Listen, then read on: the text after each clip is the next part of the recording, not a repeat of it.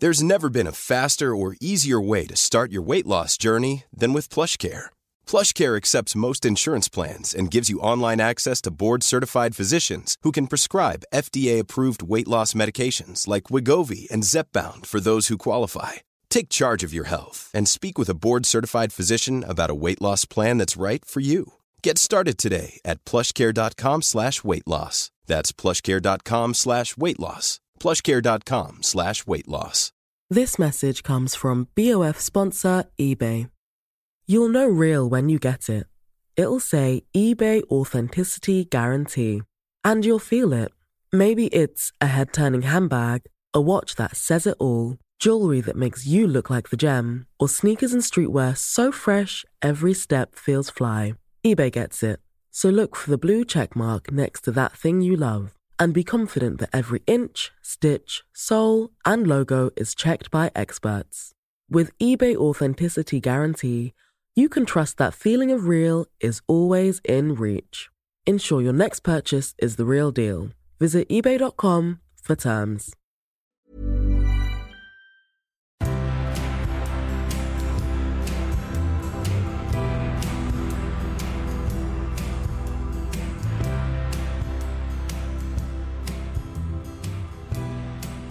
Okay, you have found Forum, Nature Biotechnology's podcast, where we speak with leading researchers in the field about recent papers or breakthroughs or just general topics of interest. This is episode nine, and for this one, we have a roundtable on precision oncology. And I should say that this is part of our 25th anniversary content, meaning that the journal Nature Biotechnology has now been around 25 years, and this is part of the content that we are producing to commemorate that anniversary.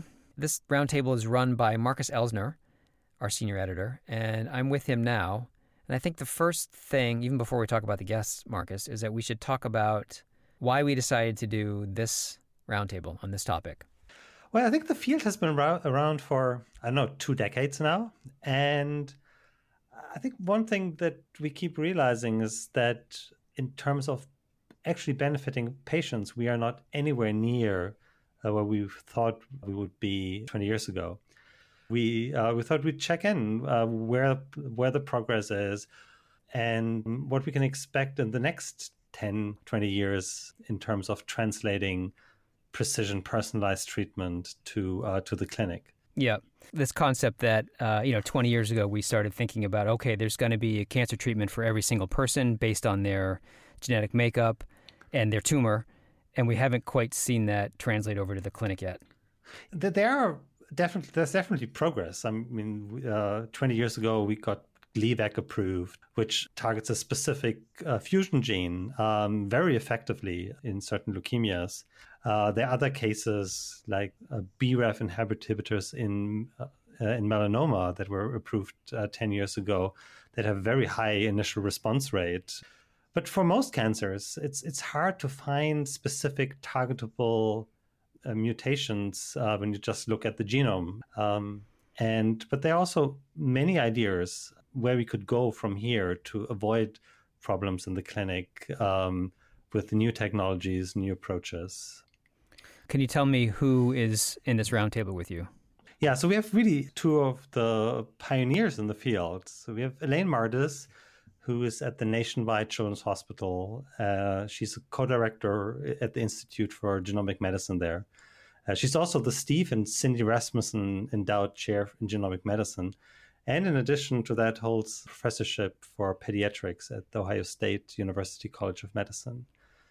Um, and she has really been instrumental in uh, the characterization of uh, many tumors initially, like leukemia, breast cancer, glioblastoma, lung cancers.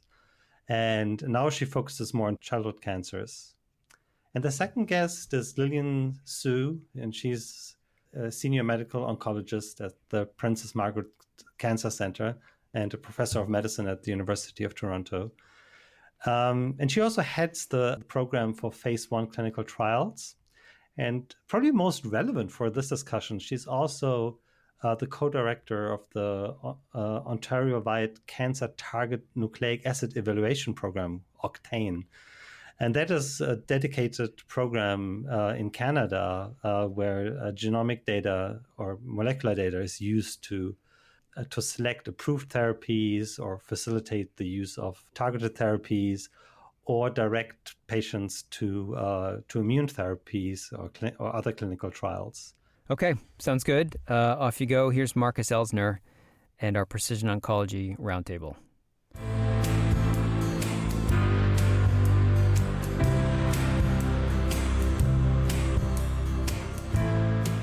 Uh, Lillian, Elaine, thank you so much for uh, for making the time to talk to us today.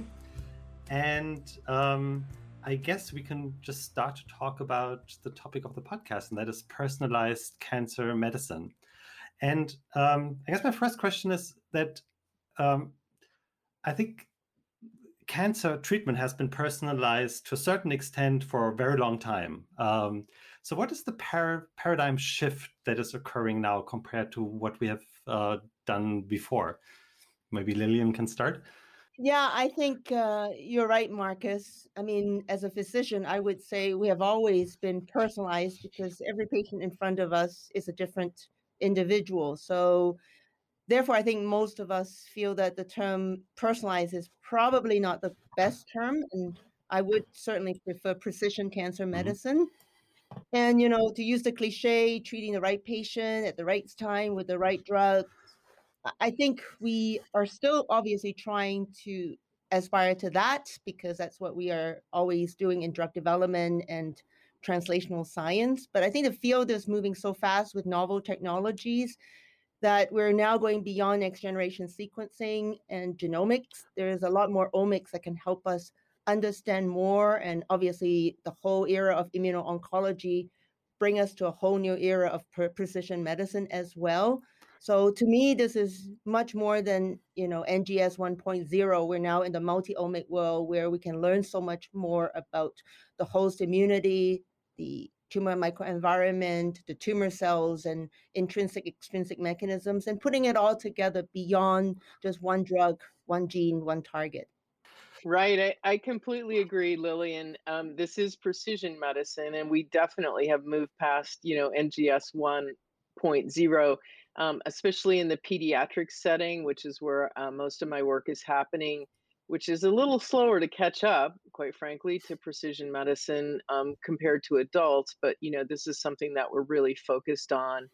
And with regard to the multi omic component, I would agree that in the pediatric cancer world, you know, we rarely have uh, even a single driver that can often be discerned by simply looking at DNA alone. So fusion drivers are very prevalent. They're much much more readily identified through um, RNA-seq based analysis. Um, indeed, we can also look at the downstream impact of epigenetic drivers, which are also quite common in pediatric cancers by looking at outlier RNA expression and ultimately protein expression. So these are really the the aspects that I think flesh things out significantly. Think also in the adult cancer world, as you said, we're moving beyond this single mutation equals drug equals response paradigm because we know that that's really not the reality uh, you know in terms of if you apply that you don't get a uniform response across patients because patients are very unique and individualized in terms of the other mutations the other genes that are in the mix and you know i think the field is now moving to this much more advanced approach of looking at the genotype in full rather than a single gene indicator uh, of likely response. Hmm. I guess that's uh, many cancers have quite, as you say, complicated mutational uh, makeups. I guess a physician cannot just look at the data by hand and um, and uh, make up his or her mind uh, what drugs, the combinations of drugs to give. So, how do you see uh, computational approaches developing that kind of help physicians to make this kind of decisions? Yeah, this is a really important topic, and I would say very much um, timely. Um, you know, in the past, you know, we finish one clinical trial, we have our correlative data set, and then we sit down with our biostatistician or bioinformatician and say, hey, we have these responses and these non responses can you make some sense out of this data with the correlative studies? I think this is not the right approach anymore. Obviously, it's really a learning system that is continuous. You you feed the information, you learn from each case at real time. And you know, now with liquid biopsies, we can actually understand how cancers change dynamically before it's really impractical to biopsy somebody repeatedly over time because it's mm-hmm. too invasive.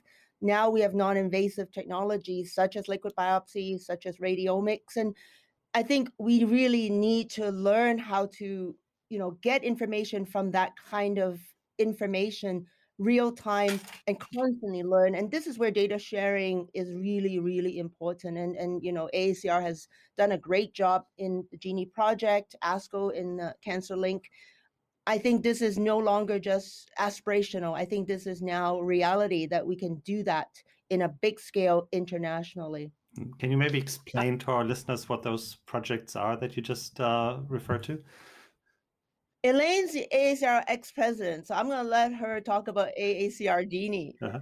So, so it's really, uh, as Lillian said, it's all it's a data sharing world, and I think this potentiates so much. So, Genie was started about five years ago as an initiative of Charles Sawyers, who was the president of AACR at the time, and really has, you know, grown significantly now getting close to i think 100000 uh, records from individuals treated at a variety of centers throughout the world um, studied by ngs based methods as we were talking about earlier um, assigned to either clinical trial or an fda um, or, or european um, drug commission approved target and then um, followed with respect to outcomes. And so this potentiates this big data world that Lillian is referring to, where we now have these very accomplished machine learning, um, uh, you know, experts who can, because of the accessibility of these data, and that's key, now start to put together the paradigmatic,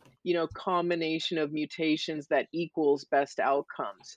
And I think, you know, while that sounds really complicated, it actually improves it for if you will, the average oncologist who may not have even grown up in this era that we've been in for the last 10 or 15 years, because these tools now really allow fairly straightforward input with a fairly straightforward output.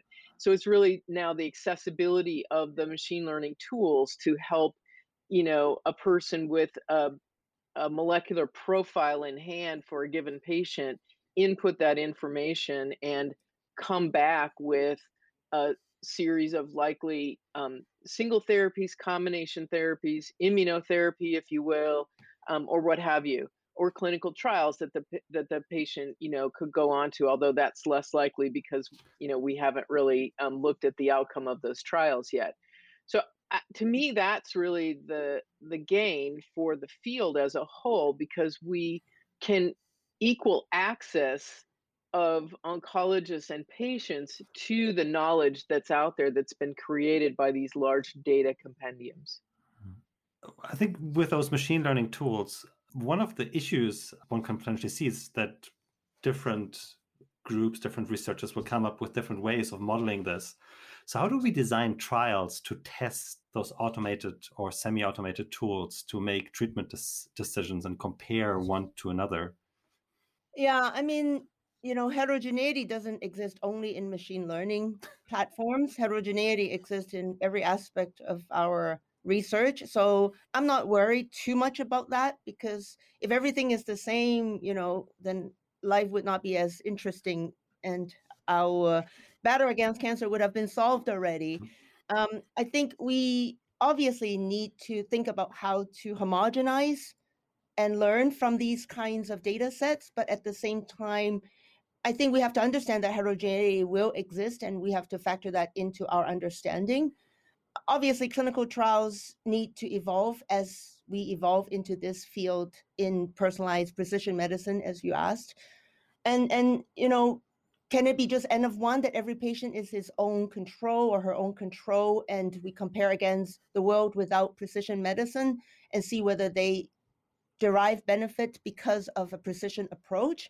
I mean, that's obviously one way, but I think we could be a bit more pragmatic in design. I mean, obviously, there are certain things still common to different patients in different subsets.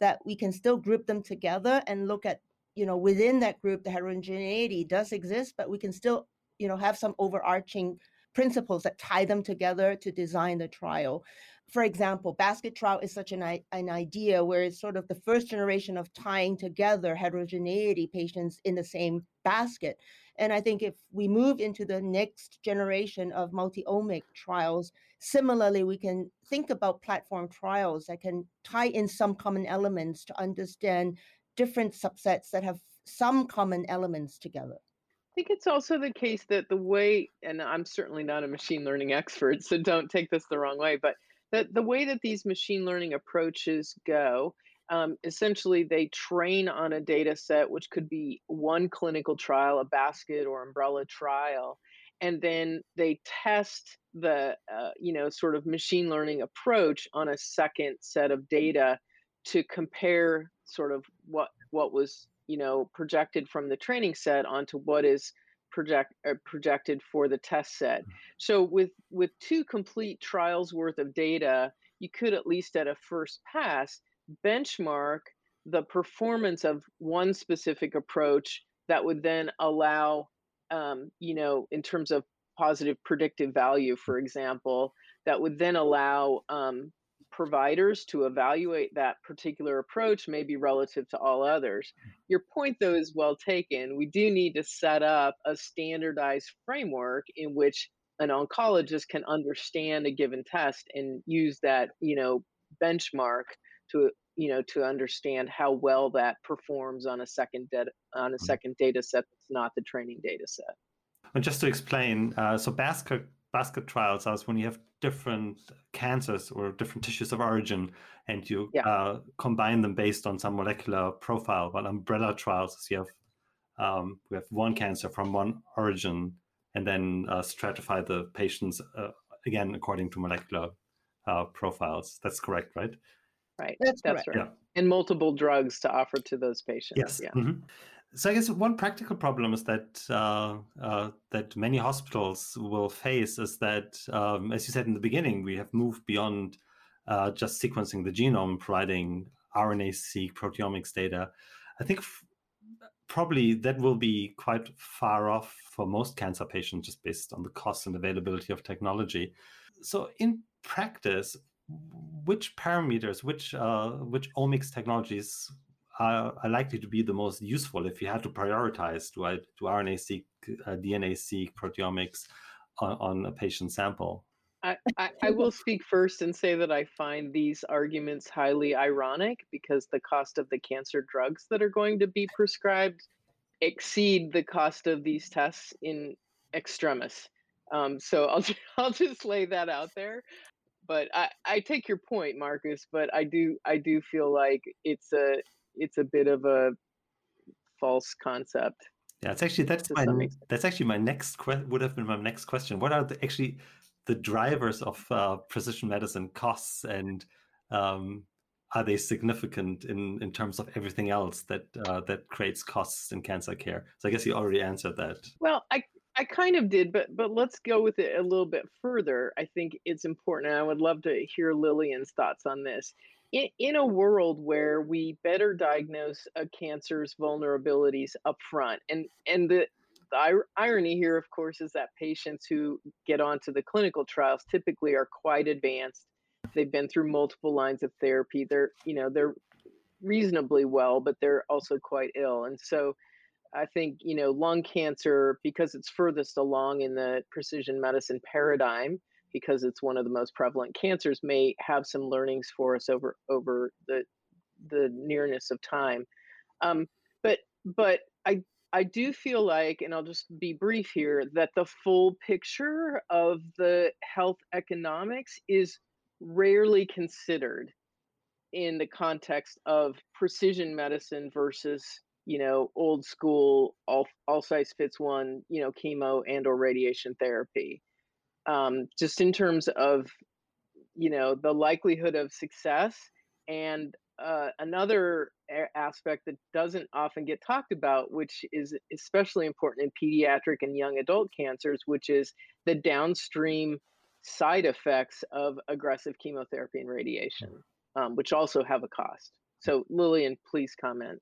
Yeah, I totally agree with Elaine. It's, you know, we've been, even from NGS 1.0, trying to sort of demonstrate the utility, clinical utility of precision cancer medicine. And it's such a hard thing to do because sort of the, the collateral benefit of precision medicine is very hard to quantitate. You know, somebody being able to return to work and assume a normal work life how do you measure that right? Instead of being sick from chemotherapy toxicities you know can not go to work cannot take care of their family versus somebody who is you know able to return to work feel great those are very difficult to measure dollars. Mm-hmm. and you know i totally agree that cost of drugs is a big issue and there's been many written about that issue already.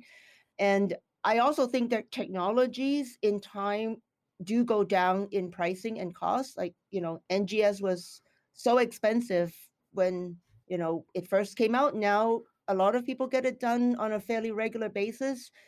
I think, you know, and I also think that the multi-omic concept when you ask which one is most relevant i think is context cancer dependent you know you cannot say like sarcoma for example is probably a very epigenetic disease as we know it and doing ngs for genomics for mutations you probably won't get anywhere for mm-hmm. a driver yeah. mm-hmm. so I don't think we can say one size fits all. We need to think about the context. And this is where the learning systems and big data would really help us because in your own center you have like you know 50 such cases but in the whole world there are probably thousands of those cases hmm. you can only learn from thousands of cases and not from 50 cases mm-hmm. so i'm going to push more in terms of the whole data sharing culture because i think that's really important and and this is now the time that we do and not just talk many of us have those stubborn pounds that seem impossible to lose no matter how good we eat or how hard we work out my solution is PlushCare.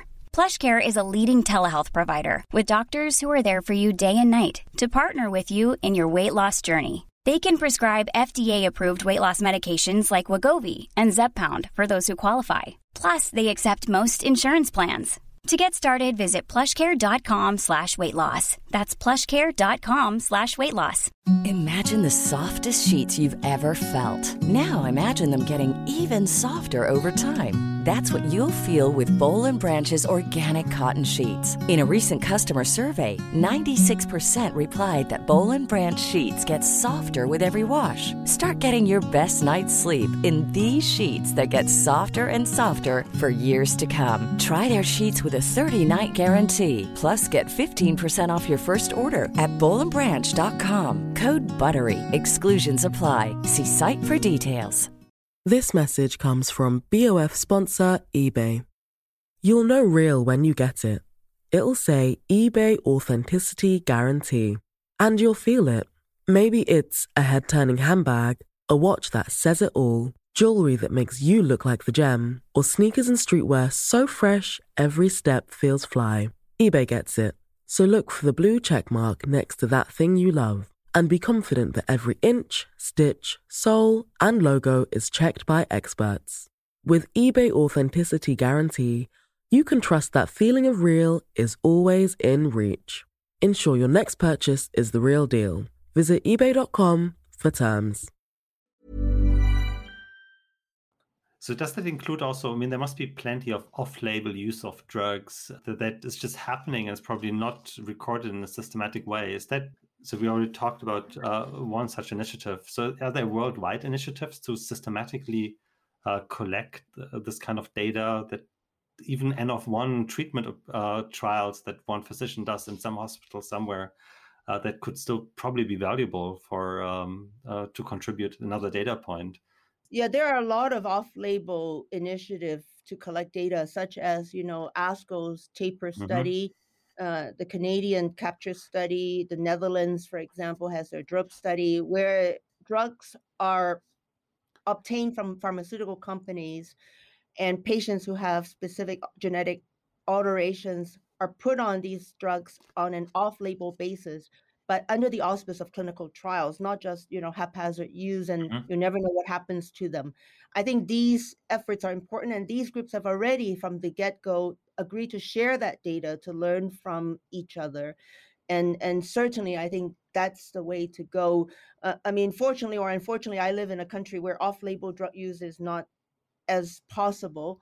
Uh, so we have, you know, no other chance to get drugs for patients for off-label use unless we enrolled on clinical trials, um, because self-pay is just prohibitive. So I think these are important initiatives to continue in as we move further in the in the uh, next generation 2.0 kind of era. Um, so you can go back to the underlying science a bit.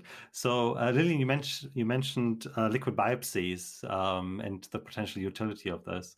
So, so where do you see uh, the state of liquid biopsy use and utility in the clinic, and what are the hurdles for uh, implementing them in standard cancer care?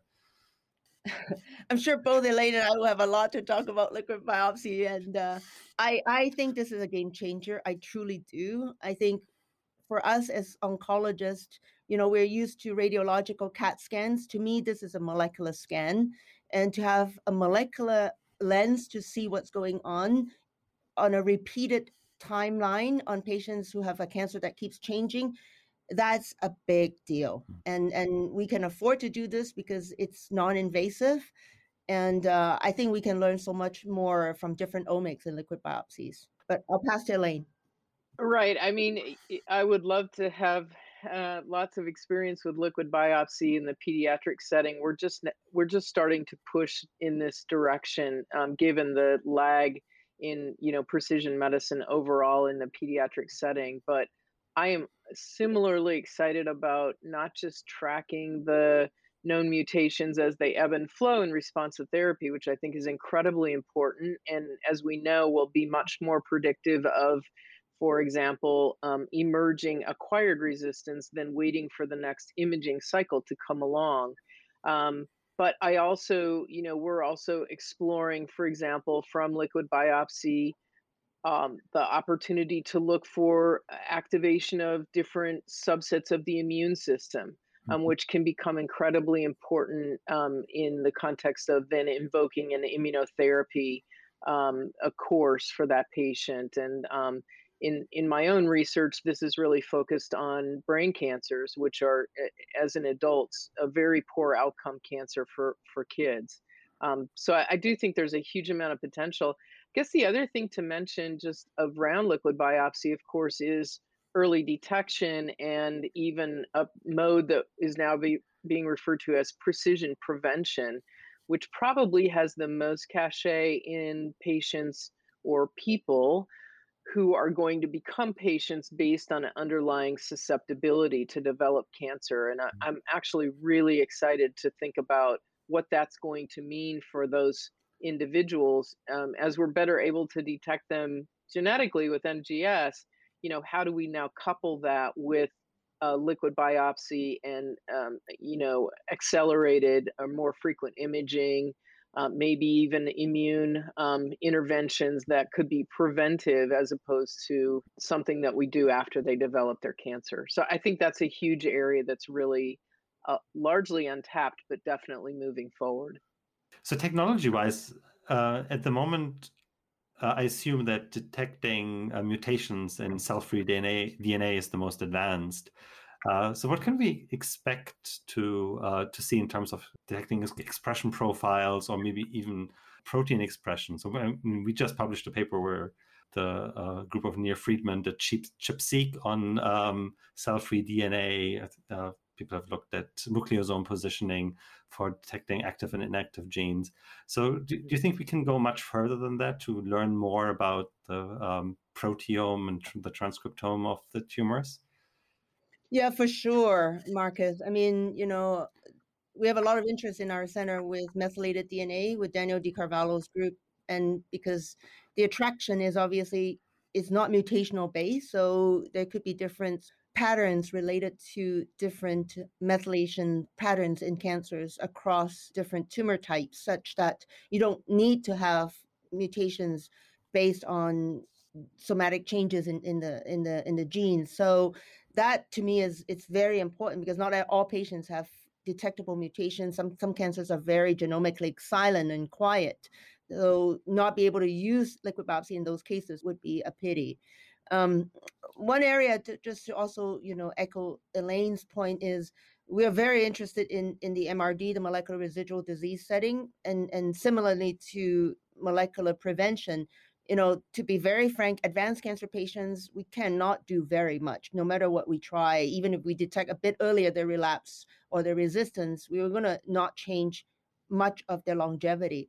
But preventing cancers who have high risk to come back and preventing cancers who have predisposition to develop cancer that's a much much more you know important goal and i would just add briefly that in the context of the transcriptome and proteome um, especially for my research we've been really focusing on rna coming out of exosomal um, or or extracellular vesicles so this is a protective environment to some extent, as opposed to just straight um, plasma or serum for the RNA.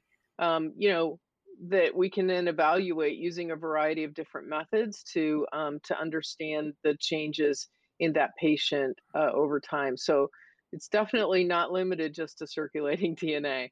I guess uh, circulating or any kind of circulating biomarker uh, gives you uh, one window into the heterogeneity of the tumor.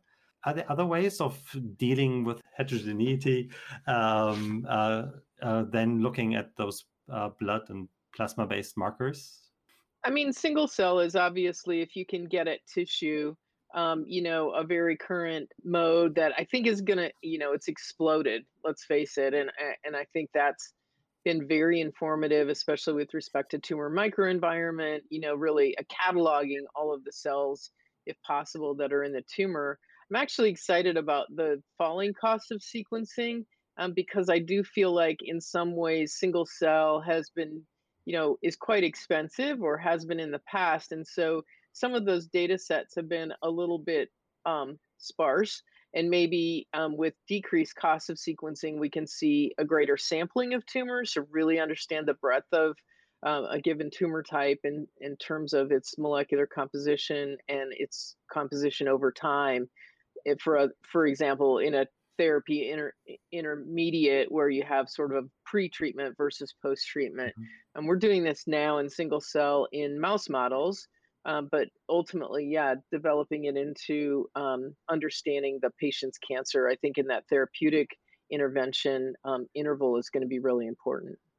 And one other area that also is non-invasive and can look at heterogeneity is obviously imaging. Mm-hmm. Um, yeah. we, we are doing a lot of work in radiomics, for example, and uh, um, looking at not just the size and you know the shape, etc., but also different aspects of the radiological imaging that you're doing on a day-to-day basis, CTs and MRIs, that you know many groups have actually been able to create radiomic signatures that can predict outcome. Um, I think that again captures more than just one area where you're biopsying, you know, one small part of the tumor that has potentially metastasized to multiple areas. So I think that's a very exciting area as well. Yeah, and maybe as we study more at the single cell level, we'll come up with new contrast reagents, for example, that could be used in, with an imaging modality and could tell us a lot more about, you know, the heterogeneity in that patient's tumor. Hmm. Since you mentioned mouse models, Elaine, where do you see the role that basic research can play in developing approaches to sequence different um, different aspects of the tumors, or to develop machine learning algorithms to better model drug or treatment selection? Well, the, the current feeling, I think, there, Marcus, is around patient derived organoids as a screening vehicle, right? Because, you know, the mouse models have taught us a, a huge amount, there's no doubt, but the homogeneity of the mouse strain background is very different than our own. Um, in most cases anyway and and and in indeed you know there in mouse models you typically have sort of a known genotype right because it's been introduced by a variety of of genetic tricks. And so i i'm you know not doing this in my own work but really excited about what's going to develop out over time with these organoid based systems um, in three dimensional culture with drug screening because we can also genotype the organoids and understand, much like we do for a patient, what is that, um, you know, makeup. Now, I think one question about organoids, which remains and could be a gotcha in this regard, is sort of if you have a heterogeneous tumor that you then use to make organoid culture, do those organoids adequately represent the heterogeneity? And I think that's you know not a well established or well known um, entity just now. So so there will have to be some caution taken there. Um, but I I think it's an exciting area do, you also feel that those organoid models or PDX models, or even maybe just uh, patient cells, tumor cells in a dish, could be a valuable addition to all the omics based approaches that we discussed so far, just to basically for each patient test drugs um, before we give them to a patient? I think the challenge there, Lillian should address this too, but I think the challenge there is just that depending upon the type of cancer, we often don't have the luxury of time to do those experiments in terms of the you know relative time frame of when a patient needs to be diagnosed and treated versus how long it would take to do the screening.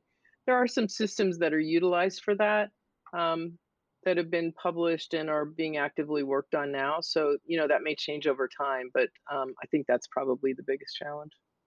Yeah, I agree. A lot of these sort of co-clinical trials, the issue is the time. It's hard to sort of be able to preempt the clinic and patients need to make decisions fairly quickly.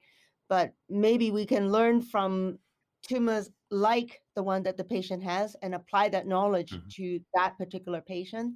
But uh, I'm sure, obviously, over time, these things become easier and faster, and we can be able to apply it more real time. But I, I agree that organoids are very exciting, and uh, hopefully we can we can you know be able to turn them around faster and be able to be more reflective of what happens in the patients as well given that the environment is a lot more complex obviously in in a patient the other possibility there of course is that not for that patient but for future patients you could also populate data around organoid genotypes and responses and add that into your machine learning based approach like we were talking about earlier. So that may be in the fullness of time a valuable adjunct um, to the real-time data from patients. I think my, my final question that i have is i'm, I'm sure when you do all the omics based analysis you find potential drug targets uh, that you would really like to target but there's just no approved drug um, uh, for that particular target. Um, but there might have been early clinical trials with uh, with the drug that proved safe, but just not efficient as a monotherapy. What's your thinking on how can, can we utilize that enormous research uh, resource that has has been built up over decades of drugs that are safe, but has have just never been successful enough uh, in earlier clinical trials, but might be for subsets of patients? uh, I think if we're going to do that, Marcus, we have to do this under a clinical trial, obviously, mm-hmm. because mm-hmm. I certainly don't want to sort of take a drug from, you know, the pharmacy and say, hey, take this because I think it's going to help you for your cancer based on what I think from your multi omic analysis. So, again, I think, you know, there might be a lot of drugs that we are we have that we're not aware of that could have these kinds of potential. Uh, maybe not as potent as we would like, but maybe we can learn from them as as we become more sophisticated in this experience. So, but I think, as I said, I would only want to do something like that in the uh, under the auspice of a trial. Yeah, I actually thought where you were going to go with that was to undruggable targets, which uh, you know continue to be a vexing, uh, you know, challenge.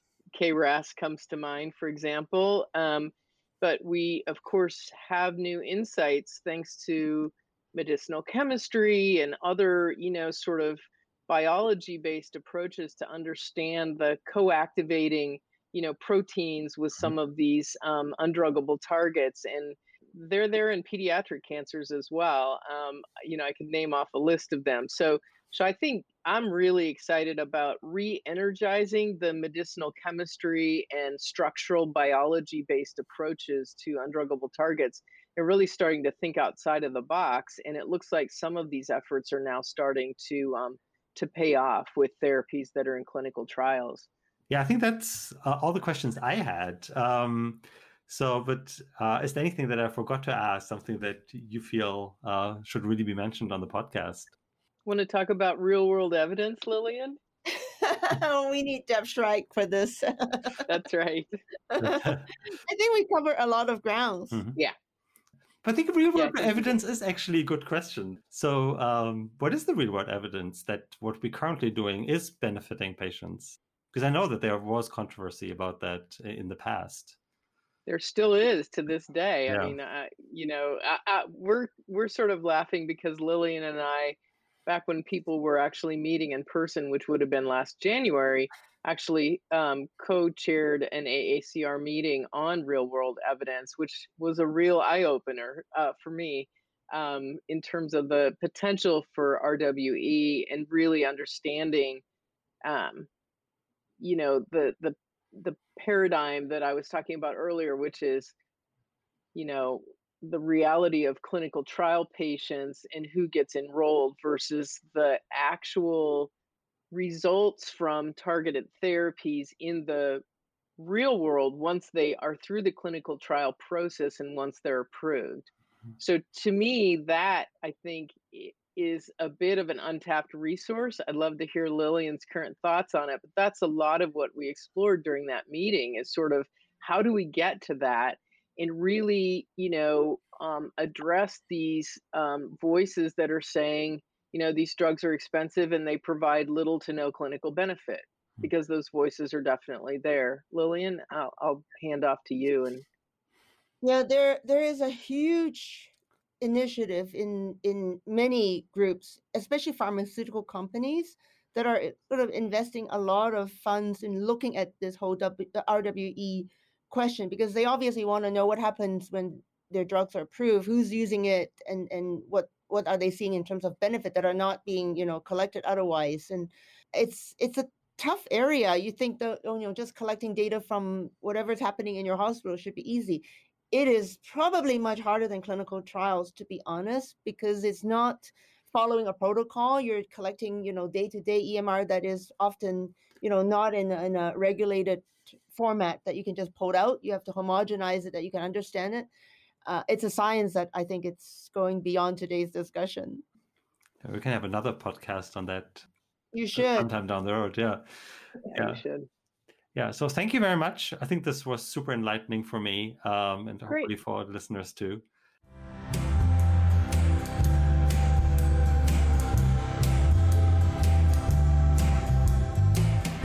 All right, episode 9 of Forum is complete. Thank you to our two guests, Elaine Mardis and Lillian Siu. Obviously, we could not have done this without you and your insight. It's much appreciated. A note or reminder that our March issue marks 25 years of Nature Biotechnology.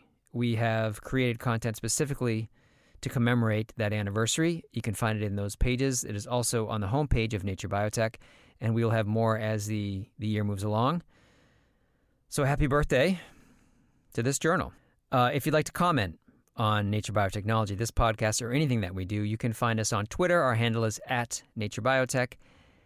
A nod of appreciation to the Midwest Quiet for letting us use your music in this podcast.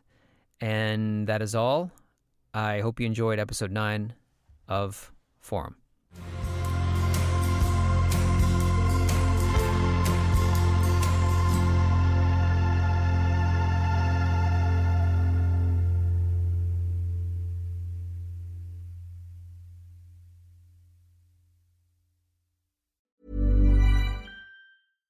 This message comes from BOF sponsor eBay. You'll know real when you get it. It'll say eBay Authenticity Guarantee. And you'll feel it. Maybe it's a head turning handbag, a watch that says it all, jewelry that makes you look like the gem, or sneakers and streetwear so fresh every step feels fly. eBay gets it.